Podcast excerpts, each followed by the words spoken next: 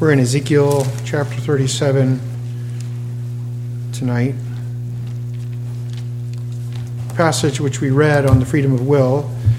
Presbyterians have a doctrine of the freedom of the will. If you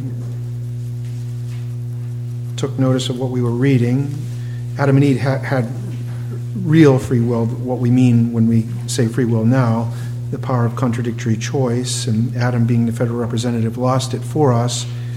We spoke about Charles Finney this morning. He was actually ordained Presbyterian minister. I think he was faithless to his vows, but um, he denied he, he, denied the total depravity that he swore to believe in when he was ordained. Um, okay, Ezekiel, what did we say? Thirty-seven.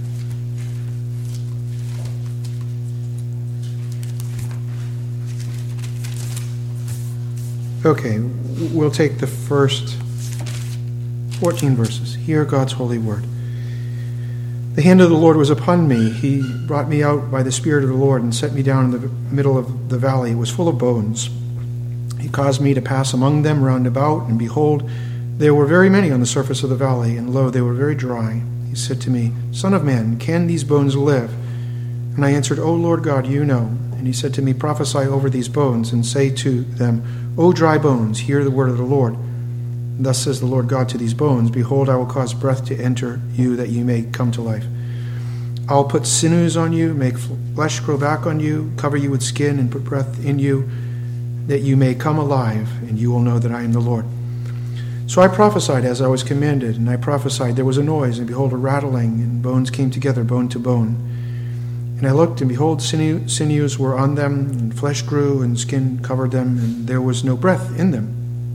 And then he said to me, Prophesy to the breath, prophesy, Son of Man, and say to the breath, Thus says the Lord God, Come from the four winds, O breath, and breathe on these slain, that they may come to life. So I prophesied as he commanded me, and the breath came into them, and they came alive, stood on their feet, an exceedingly great army. And he said to me, Son of man, these bones are the whole house of Israel. Behold, they say, Our bones are dried up, and our hope has perished. We're completely cut off.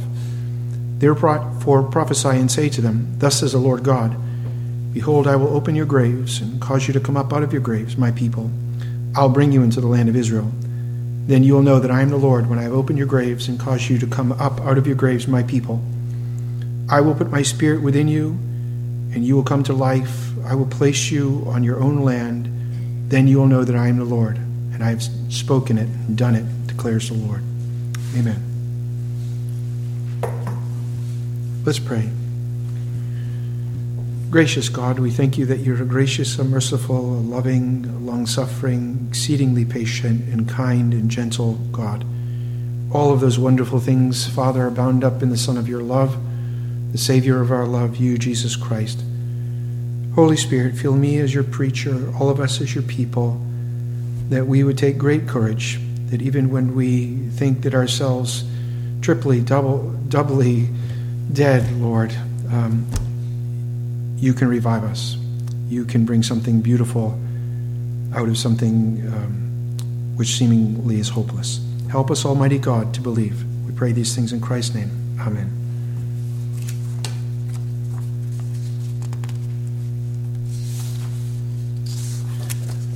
Want to look at these 14 um, verses. I want to put this section, there are two sections. Obviously, I didn't read 15 through, well, I guess there's a little bit more. The next section deals with the reunification of Judah and Israel. There's, there's going to be a connection.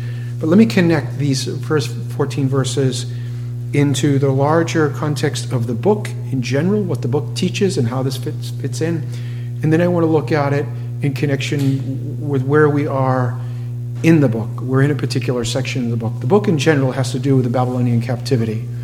If you've been with us or you know the book, that's the historical context of this book. The same with Jeremiah, some parts of the prophecy of Isaiah, um, where God has said to his people that you're going off into captivity, and they are in captivity, the Babylonian captivity, so it's specifically Judah and so he tells them why they're in captivity. And you see this specifically in Jeremiah, I want to say around verse chapter 27. But you, are in captivity for your sin. And he, he will judge the unbelieving among Judah, and chastise the believing yet sinning among Judah by sending them off to be chastised by the, the Gentiles, the, the Babylonians. And so that's that theme.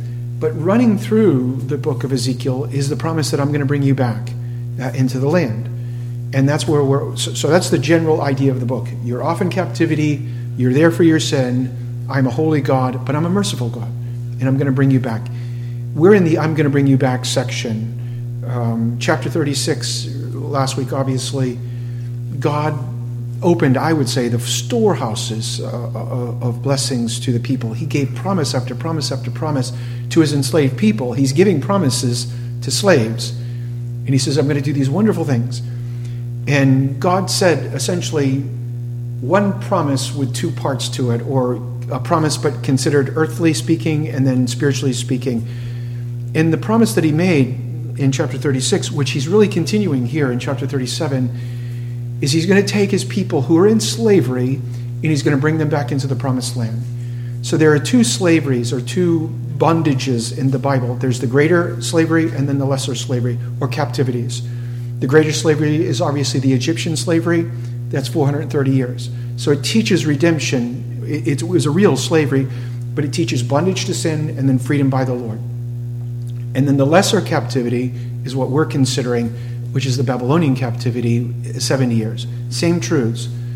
Sin is bondage, God is merciful and powerful, and He frees His people.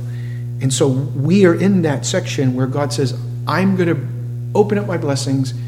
And fundamentally, the blessing is, I'm going to bring you into the promised land. And I'm going to dwell with you. It'll be a land flowing with milk and honey. That's the, there's a physical promised land that God promised to restore his people to. You read the book of Ezra, the book of Nehemiah, he did it.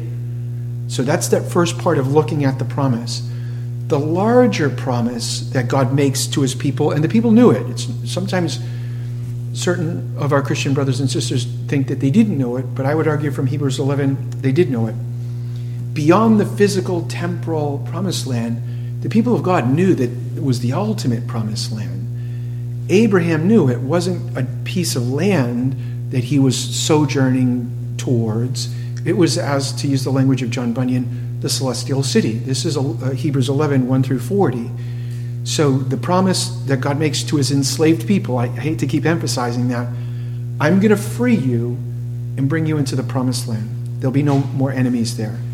And then the ultimate promise, God says to his people who are in Babylon, we are in Babylonian captivity. We are in the Apostle Peter says, was it second epistle? She who is in Babylon greets you. We, we are in Babylon. And someday, all of the people of God who are in Babylonian captivity, we're going to be in a place where sin will be no more. It will be a land better than flowing with milk and honey. No one will ever say that I am sick there, and Christ will be there. That's the promise. And uh, God keeps making that promise, extrapolating it. And now He in chapter 37, he says this promise is going to be made good, but he says the promise is being made to a people, and again, they're enslaved. It's like they're dead. And I, I want you to put yourself in their place. You're in slavery. A lot of people live and die in the period of 70 years in slavery. And you're not strong, and the Babylonians are very strong. And here comes God's prophet saying, God has wonderful blessings in store for you. What's your inclination? Yeah, yeah. Okay. Now, God is actually going to amplify the straits that they're in, the dire predicament that they're in, and this magnifies his promise. It's not as if it's, well, we're already free. Of course, everything's going almost swimmingly. Well, maybe God will make it infinitely swimmingly. swimmingly. It's not a big deal. But he's making a promise to people that are dead and it will be a very big deal.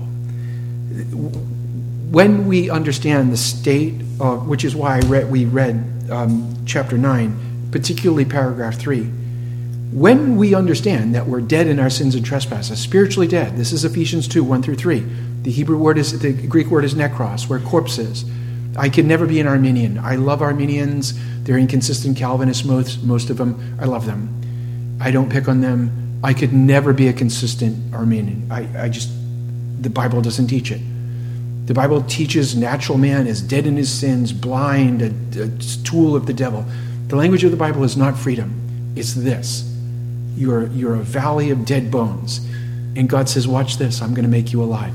So I think understanding the depths of our depravity magnifies the heights, breadth, width of God's saving grace in Christ Jesus. So we're going to look at a couple of things here. Let's look at the first, the way that Ezekiel receives this redemptive revelation, which is in a vision. That's what's going on. Some of your editors will put vision of the valley of dry bones. That's what my editor put there. The word vision is not given right there expressly. And I'll argue further into the body of my sermon that Ezekiel receives his revelation from God via uh, visions. There are a number of prophets that receive their revelation expressly mention that it's via a vision. Uh, the book of Zechariah. Zechariah has eight night visions that he receives this redemptive revelation. Remember, we're still in the Old, Old Testament epoch. I am, I mentioned this before, OPC, Puritans, I am uh, a cessationist. I don't think God the Holy Spirit is writing any more scripture. I, am, as far as dreams and visions and those kind of things, that God, that God, the Holy Spirit, I mean infallibly, is speaking to people like he spoke to the Apostle Paul or to Zechariah, or to Ezekiel in a vision. I don't believe that. I think that epoch is over. That's, that's my understanding. But we are still in the Old Testament epoch. Hebrews 1 1 through 3 talks about that. In the former times, God spoke to his people, and we're in the former times, through the Urim, the Thummim, the, the, the little lots. He spoke in theophanies, uh, Christophanies, dreams and visions. Now, in the subsequent the coming of the Lord Jesus Christ, he speaks to us in his Son. With the close of canon, it's canon. That's my view.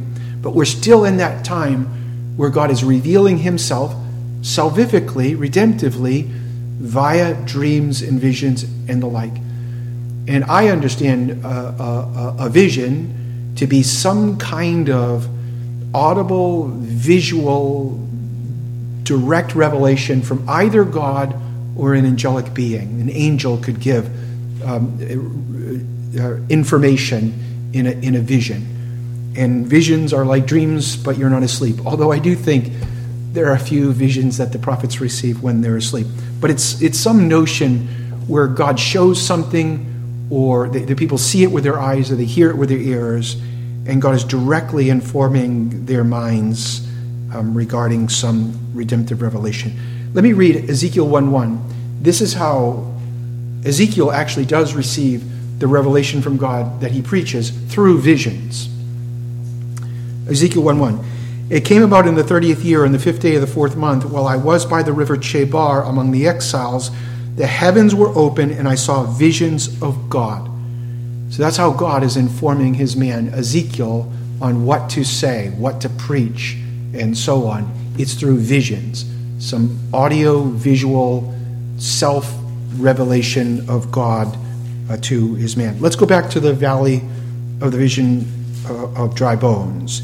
It's a vision. And it, the reason I think that's significant, it wasn't an actual physical valley filled with physical dry bones, but the vision does teach. I know it's probably not even a phrase, but true truth true hyphen truth through emblematic ways. And why do I think that's important? We live in a particular part of the country, and I don't know whether I'm just being, I don't know, um, overly sensitive.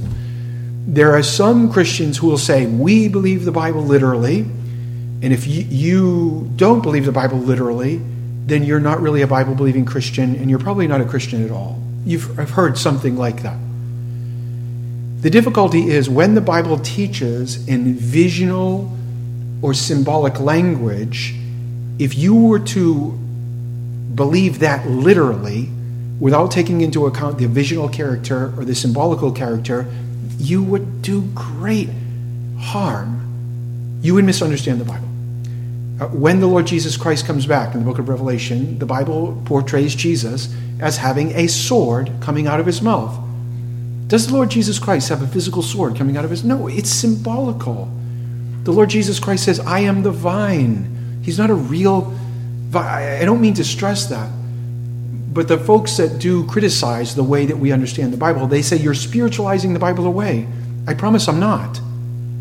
But we are to understand visual language, in symbolical language, in the emblematic use of God the Holy Spirit. He's the one that puts it that way. And so, so we're trying to understand the genre in the particular genre that's given to us. A hyper literalism in a particularly a, symbolic book um, is not biblical. And uh, John on the Isle of Patmos, he was another one. This is the counterpart of, say, a Ezekiel or, say, a Daniel. He has visional revelation, symbolic revelation. And when John is confronted, he sees things or he hears things. You know what the phrase is? To show us the symbolic nature? It was like this, it was like that. Why does he say it's like this or like that? Because he doesn't, he can't pinpoint it. There's true truth being taught, but it's done using emblematic language.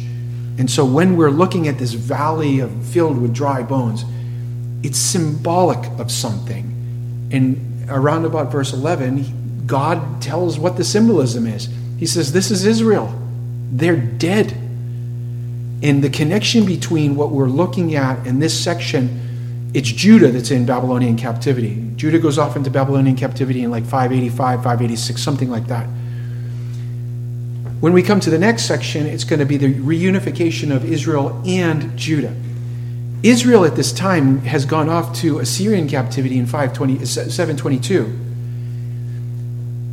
God is going to speak to both sides the, the southern church, Judah, the northern church, Israel, and he says, You're both dead. And I'm going to restore you to new life. And that's, that's the true truth being taught with this symbolic language. Again, I say that so when our brothers and sisters, and I do count the people that perhaps hold the view that, that I, I do believe that there are brothers and sisters. A lot of times they don't think we're their brothers and sisters, uh, but I don't think we should respond in kind. So God uses the figures. Now, you remember from last week's passage, we're going to look at the deadness of the church, the deadness of the people of God, but I want to back up.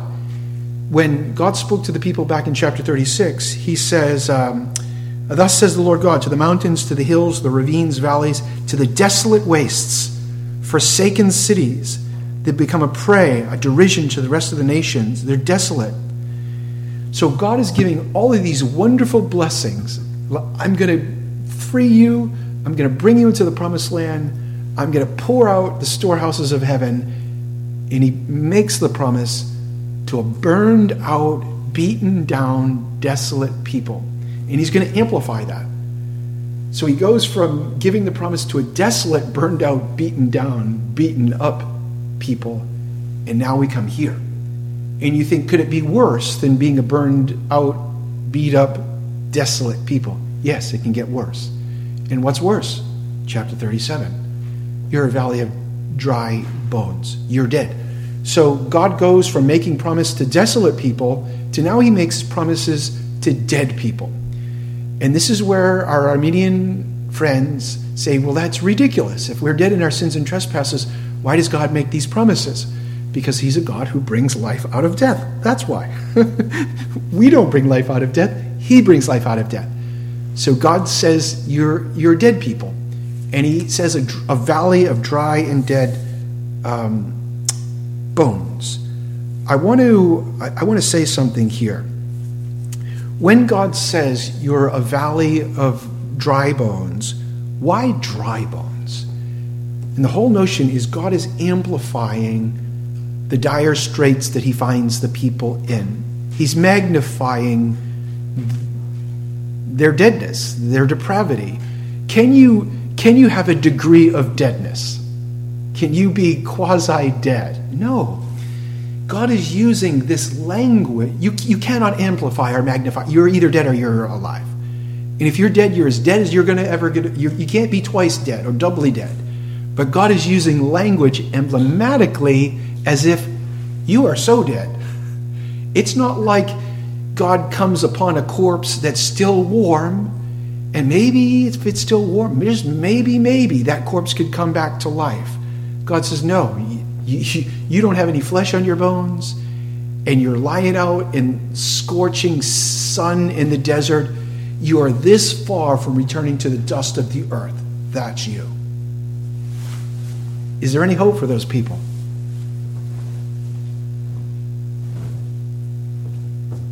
That's man. That's both us spiritually and that's Judah actually.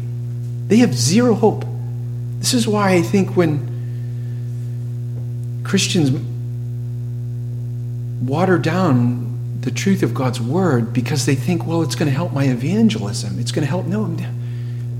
The Bible says this about the people, and they're dead in their sins and trespasses. They're spiritual nekros, they're corpses. And that it throws people back on what or on who? God. There is no hope in man. There's absolutely zero hope in man. None. And that's what God is saying to the people. You are beyond hopeless in yourself. And the only hope will be the one that can give life out of death. So God is saying to Israel, You're surely dead. You haven't swooned. And again, um, was it Finney? I mentioned Finney. I don't know why I have Finney on the brain. I'm reading a book, and they've been writing a lot about Finney one of the guys that I follow charged Finney with being a Pelagian. It's not even being an Arminian. You're a full blown Pelagian. You, you, you think that the fall had no effect on the, the descendants of, of, of, um, of Adam. But the Bible says otherwise. The Bible says this.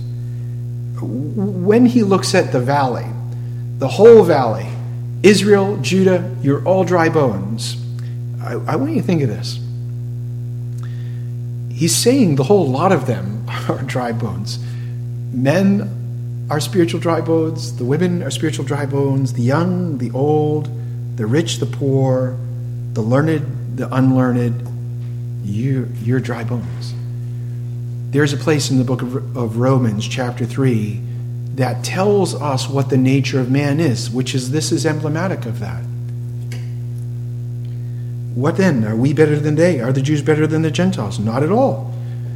We have already charged that both Jew and Greeks are under are all under sin. As it is written. I just read it Arminian trying to say what this to say that this doesn't mean what this clearly means.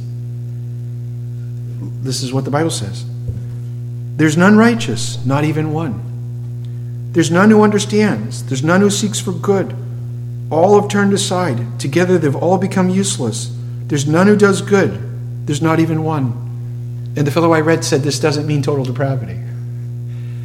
Beloved, that's the, the dry bones. You have no spiritual life. There's no hope in man. God is making promises. I'm going to save you from your sin. I'm going to make you alive, and then I'm going to put you in the promised land. Well, am I going to help you? No, you're not going to help me because you're dead. I'm going to help you. I'm going to make you spiritually alive. You're going to be born again. I'm going to give you the gift of faith. I'm going to give you the gift of repentance. I'm going to sing you, carry you all the way through. I'm going to bring you to heaven. That's what God is saying. And not only are the people of God um, desolate, not only are they dead, there's something else that the text teaches us that Ezekiel is supposed to tell them. They're laying out on the ground. I, I don't want to, it's not my purpose to enter into like cremation or burial. I'll just say this one thing. Um, I don't want to hurt anybody's feelings. The Old Testament saints were buried. The New Testament saints are buried. The Lord Jesus Christ was buried. Um, fire is not a good sign in touching bodies of people. Historically, Christians always buried their dead. Historically, it's a new thing. New, I mean, like the past twenty years. Um, my dad was cremated. My mom was cremated. No one, no Christians when I was a kid cre- cremated anybody. All Christians were buried, and we just took it for granted. That's what the Bible taught.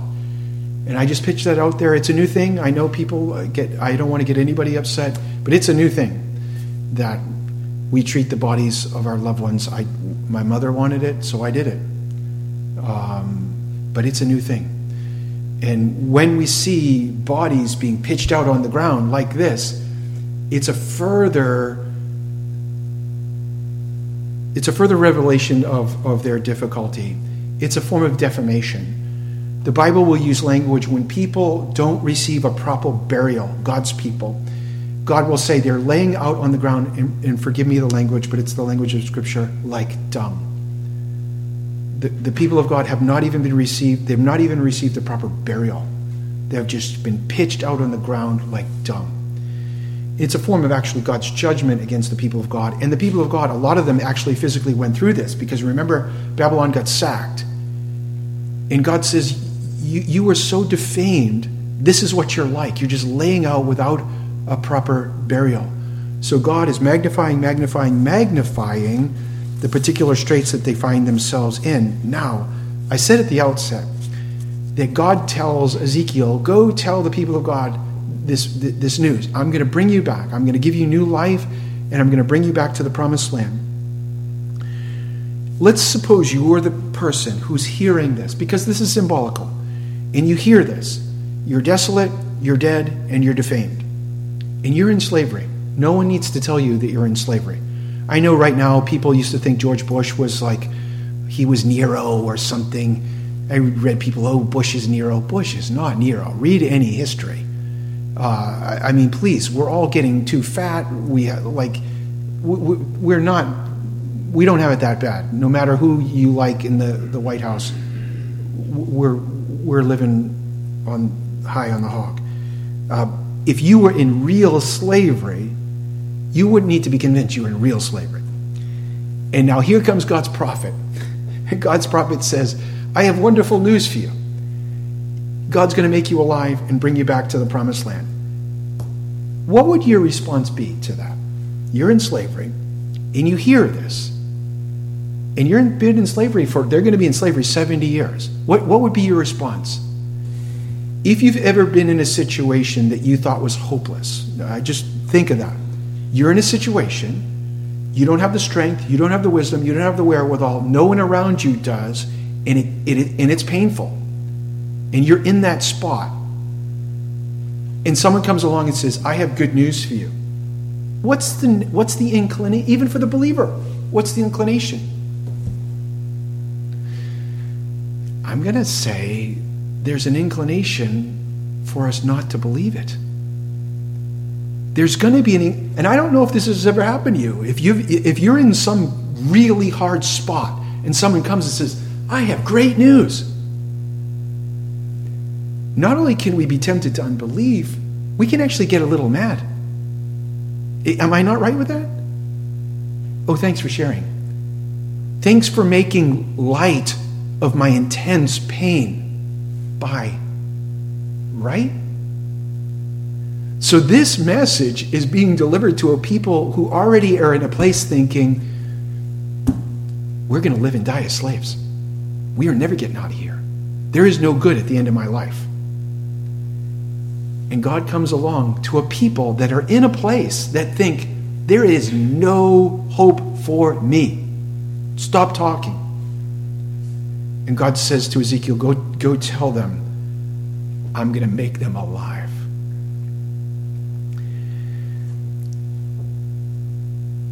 Even being a believer,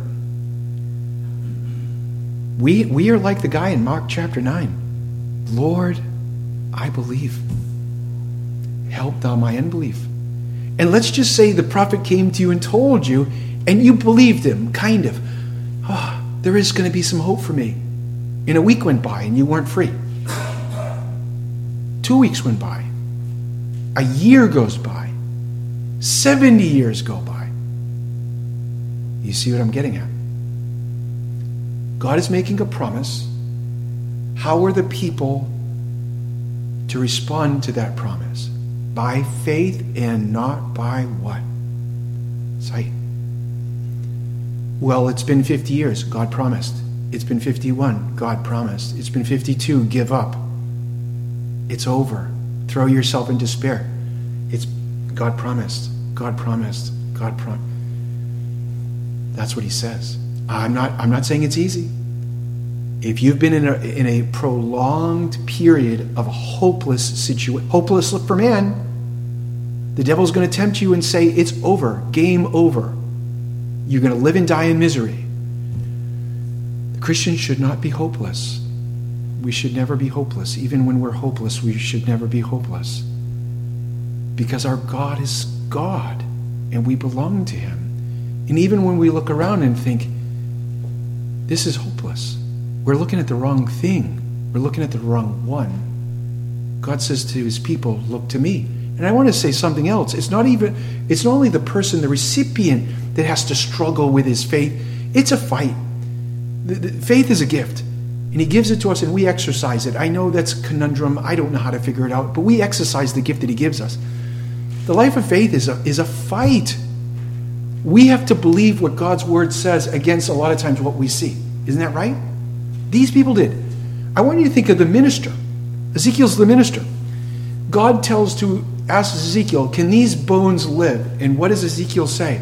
Lord, I don't know. You know. What is God doing? God is throwing his man, not only is he throwing his people back on him, he's throwing his man back on him. What do I mean by that?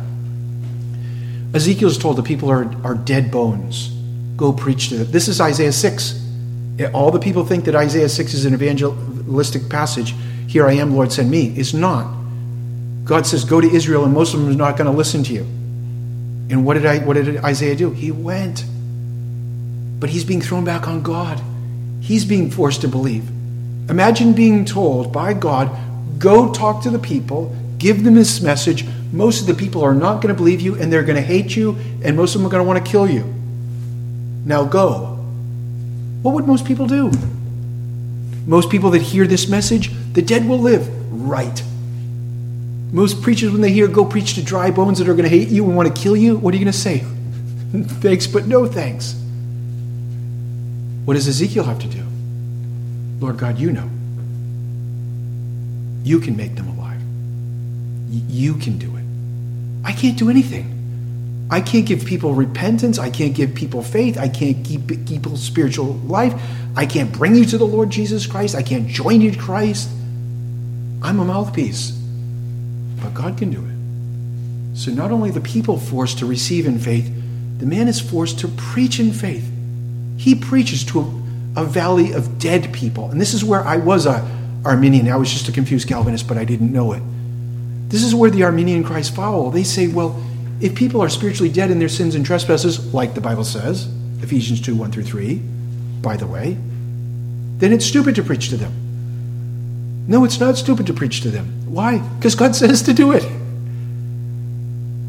Many years ago, I've said this before. I preached a sermon, I finished the sermon, and I, the guy, one of the visitors, met me at the door and said, Pastor, you made a mistake in preaching. And I said, Only one? And he, of course, I was waiting for the, what he was going to tell me I did wrong. Thanked him profusely for it. And he said, You said if you're not a Christian that you should repent and believe in Jesus. I said, Guilty as charged. And he said, Ah, Pastor, you know they're a valley of dead bones.